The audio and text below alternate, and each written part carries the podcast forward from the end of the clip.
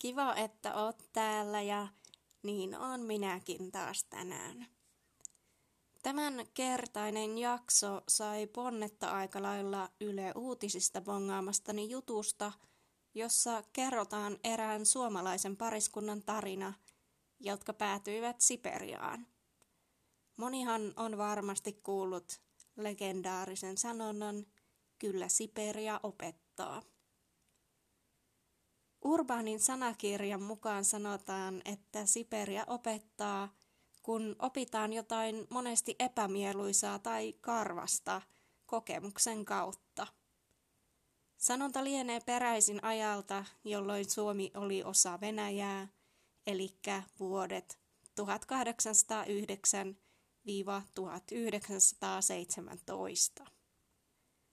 Rikolliset tuohon aikaan yleensä lähetettiin Siperiaan vankileireille, jotta oppisivat niin sanotusti olemaan. Kiitos paljon kaikille rohkaisevista sanoista viime podijakson pienen alkuavautumisen jälkeen. Kiva, että se otettiin hyvin vastaan. Sen pidemmittä puheitta mennään tämän kertaiseen juttuun on lähdössä huomenna äiti Karjalaan, eli kotikonnuille, joten tänään on neilkäteet tulilla maanantaina. Katsotaan, mitä tästä tulee. Seuraavaksi tulee siis luentaa tuosta Ylen jutusta. Välissä joitain omia kommenttejani ja olen myös muokkaillut tätä tekstiä omaan suuhun sopivaksi.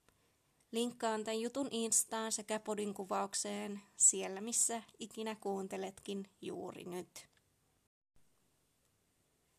Eeva ja Juho Lehto viettivät 16 vuotta kylässä, jonka asukkaat olivat Suomesta karkotettuja rikollisia. Suomesta karkotetut vanhat rosvot ja murhamiehet sekä heidän jälkeläisensä asuttivat Bugenen kylää Siperiassa. Karkotukset oli lopetettu jo vuonna 1888, parikymmentä vuotta ennen Lehdon pariskunnan saapumista. Karkotettuja ei kuitenkaan ollut palautettu Suomeen, joten he jatkoivat elämäänsä Bukenessa ja muissa Siperian suomalaiskylissä.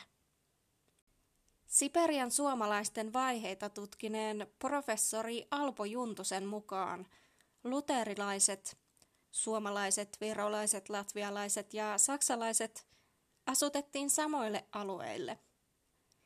Yksi keskittymä oli Jeniseijoen varressa ja toinen hieman lännempänä Omskin suurkaupungin lähiseudulla. Bukene itse sijaitsi noin 300 kilometriä Omskista pohjoiseen. Vanhin suomalaiskylistä oli Ryskova – jonne oli 1800-luvun alussa karkoitettu joukko isäntäänsä paroni Ungern Sternbergia vastaan kapinoineita inkerläisiä.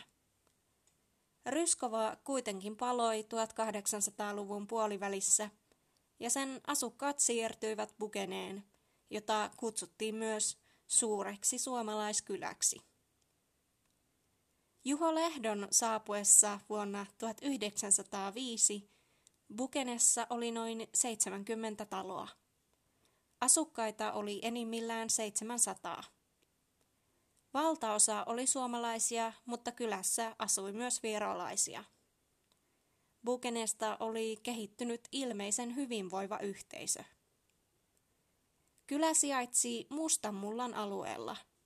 Vilja kasvoi ilman lannoitteita – eikä pellon raivaus tuottanut tuskaa, sillä alue oli käytännössä kivetöntä. Kyläläisillä oli myös runsaasti karjaa ja kauppaa käytiin ahkerasti lähikaupungeissa. Aivan erityinen valttikortti oli meijeri, jossa valmistettiin voita. Mitään pyhäkoululaisten elämää ei vanhojen karkotusvankien yhteisössä kuitenkaan eletty. Tappelut olivat yleisiä ja viinan käyttö, niin kuin arvata saattoi, runsasta. Vain harva kyläläisistä osasi lukea.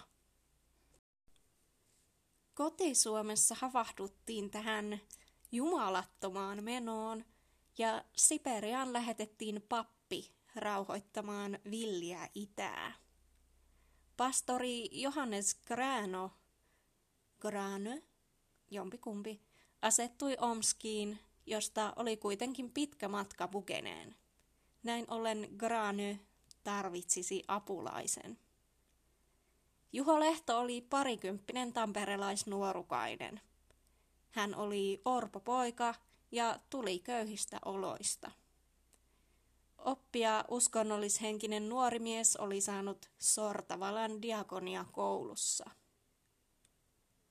Diakonia koulusta Lehto oli siirtynyt töihin Pitkäniemen mielisairaalaan, ja siellä hän olikin töissä, kun diakonialaitoksen johtaja saapui yllättäen kylään. Hän tarjosi Lehdolle katekeetan, eli opettajan työtä Siperiasta. Vastausaikaa oli runsaasti, eli seuraavaan aamuun. Siperia. Sanalla oli huono kaiku. Sinne joutuivat varkaat, rosvot, murhamiehet ja yhteiskunnan hylkiöt. Tarmokas nuori mies kaipasi kuitenkin haasteita, eikä häntä pidättänyt Suomessa mikään. Kun Lehto vielä onnistui houkuttelemaan seurakseen Diakonissa laitoksessa opiskelleen Eeva Ketosen, pitkä matka idän pikajunassa saattoi alkaa syyskuussa 1905. Näin siis päätyivät Eeva ja Juho Lehto elämään Siperiaan tämän Ylen jutun mukaan. Ja nyt heitetään hieman faktoja pöytään Siperiasta ja sen kuuluisista tarjoamista opetuksista. Siperiaan karkottaminen on Venäjällä jo tsaarin vallan aikana alkanut rangaistuskäytäntö. Järjestelmä tunnettiin nimellä katorga Vangit vietiin kaukaisiin asumattomiin osiin Siperiaa, jossa työleirit yleensä sijaitsivat. Katorka perustettiin jo 1600-luvulla ja bolshevikit jatkoivat sen käyttöä keisarin syrjäyttämisen jälkeen gulakeina. Karkotus Siperiaan sai nykyäänkin ikävältä kuulostavan kaijun. Siitä käytetään Venäjällä yhä vielä vanhaa nimitystä – puiden laskeminen. Tämä siksi, että jostain syntyi tämmöinen käsitys, ettei karkotetuilla olisi mitään muuta tekemistä kuin laskea metsien puita. Sanonnasta tuli yhä elävä lentävä lause. Itse en ole ikinä kuullut tuota lausetta aikaisemmin, mutta kai se totta on, kun Wikipedia niin minulle näin kertoi. Päinvastoin kuin keskitysleirit, katorka oli ihan normaali osa rangaistuskäytäntöä, vaikka sillä olikin samoja piirteitä. Yksinkertaiset leirimäiset olot ja pakkotyö. Katorgat perustettiin Siperian kaukaisiin osiin, joissa ei ollut kaupunkeja eikä teitä – mutta jotkut vangit pääsivät silti sieltä pakenemaan takaisin kotisijoilleen. Noin 20 000 ihmistä lähetettiin 1800-luvun puolivälissä vuosittain Siperiaan, kaksi kolmasosaa näistä ilman oikeudenkäyntiä. 1500 kovaan pakkotyöhön tuomittua vietiin kaivoksiin Itä-Siperiaan. Matka sinne taittui aluksi kävellen sittemmin jokia pitkin höyrylaivojen vetämillä proomuilla.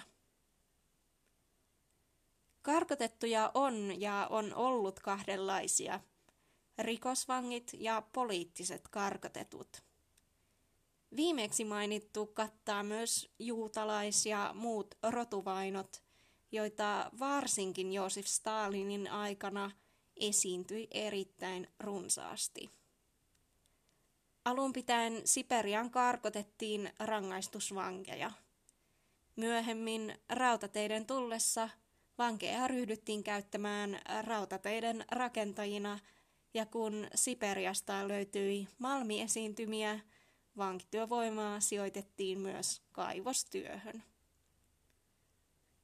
Autonomisesta Suomesta lähetettiin yli 3000 rikosvankia ja irtolaista Siperiaan vuosien 1826 ja 1888 välillä.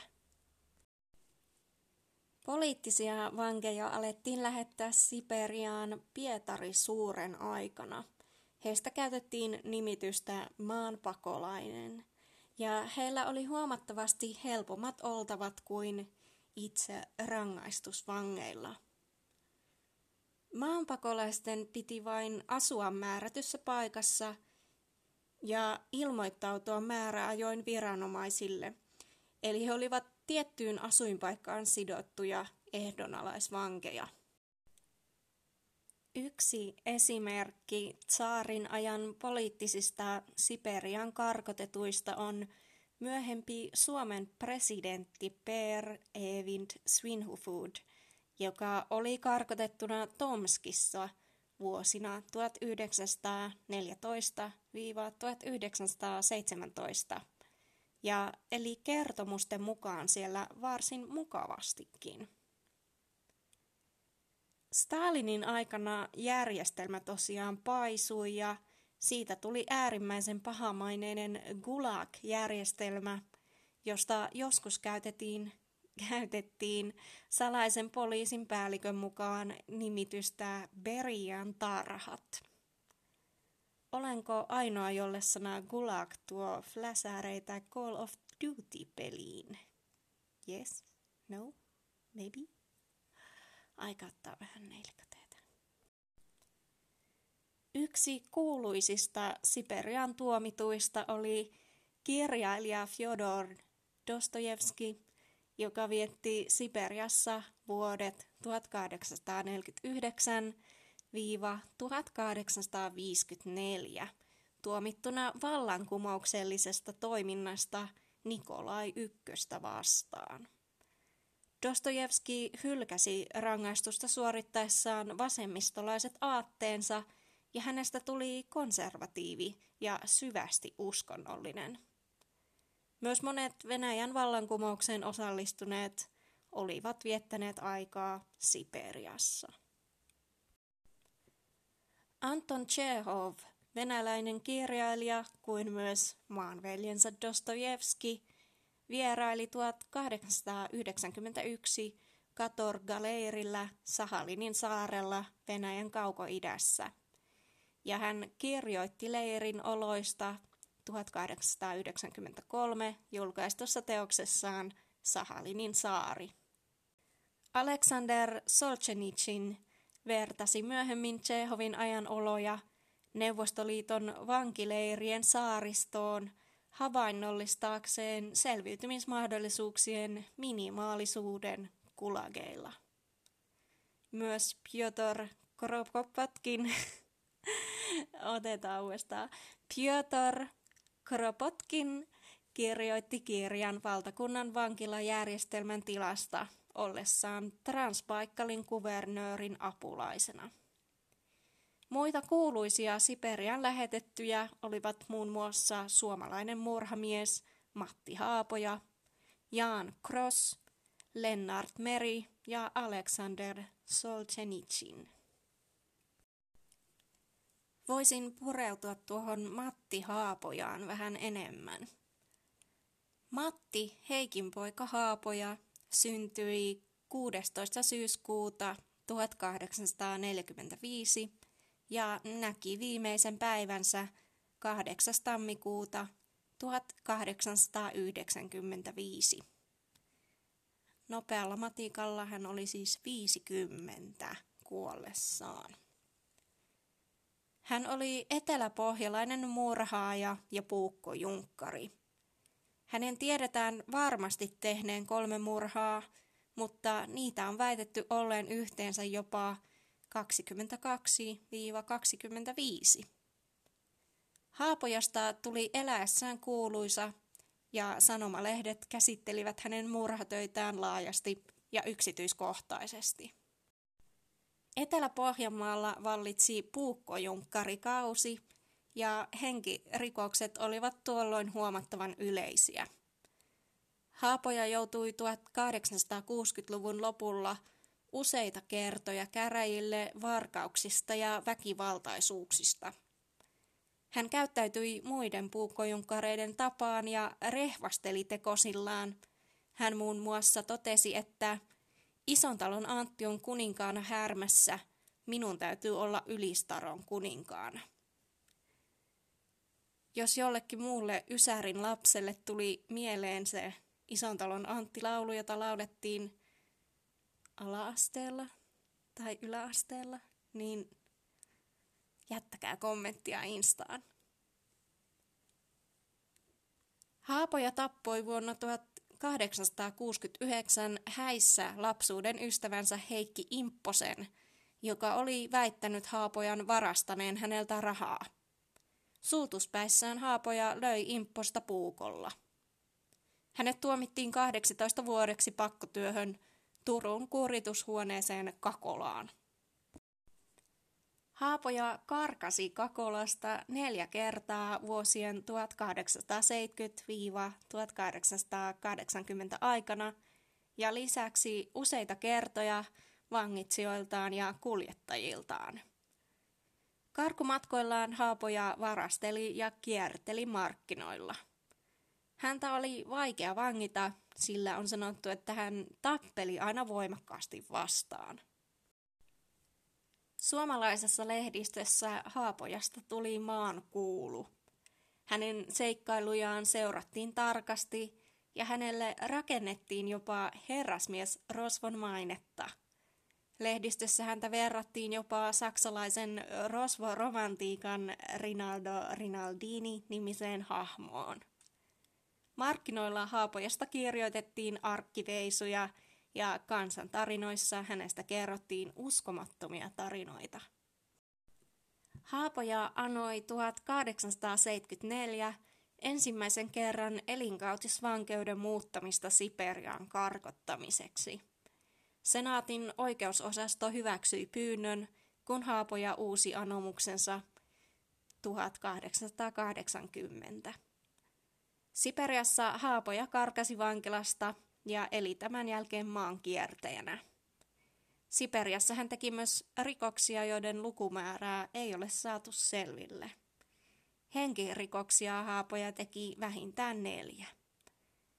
Ei tullut itselleni ainakaan yhtään yllätyksenä, että hän karkasi tuolla Siperiassa ja eiköhän se ollutkin se hänen ideansakin, mutta toisaalta poissa silmistä, poissa mielestä. No niin, mitäs piditte? Tuo jakson alun luenta siitä Ylen jutusta löytyy linkkinä tosiaan Instasta. Tämän jutun on kirjoittanut Ylelle Mikko Pesonen ja podin käyttäjänimihän on tuo vanha tuttu at psykepod. Pistä myös joku sen kuvan kyseisestä artikkelista Instaan. Jos aihe kiinnostaa enemmän, niin tuossa artikkelissa oli myös linkkejä lisämateriaaliin. Olisi myös kiva kuulla, jos kellään on omakohtaisia Siperia-kokemuksia omasta perheestä. Podille saa muutenkin lähettää omia mielenkiintoisia sattumuksia, kokemuksia tai kauhuja. Luen niitä mielelläni. Ja ehkäpä luen niitä jossain jaksossakin vielä tulevaisuudessa, vähän vanhan kunnon I Don't Like Mondays podcastin kuulijoilta jakson hengessä. Joten laitathan viestiisi maininnan, jos sitä saa käyttää podcastissa.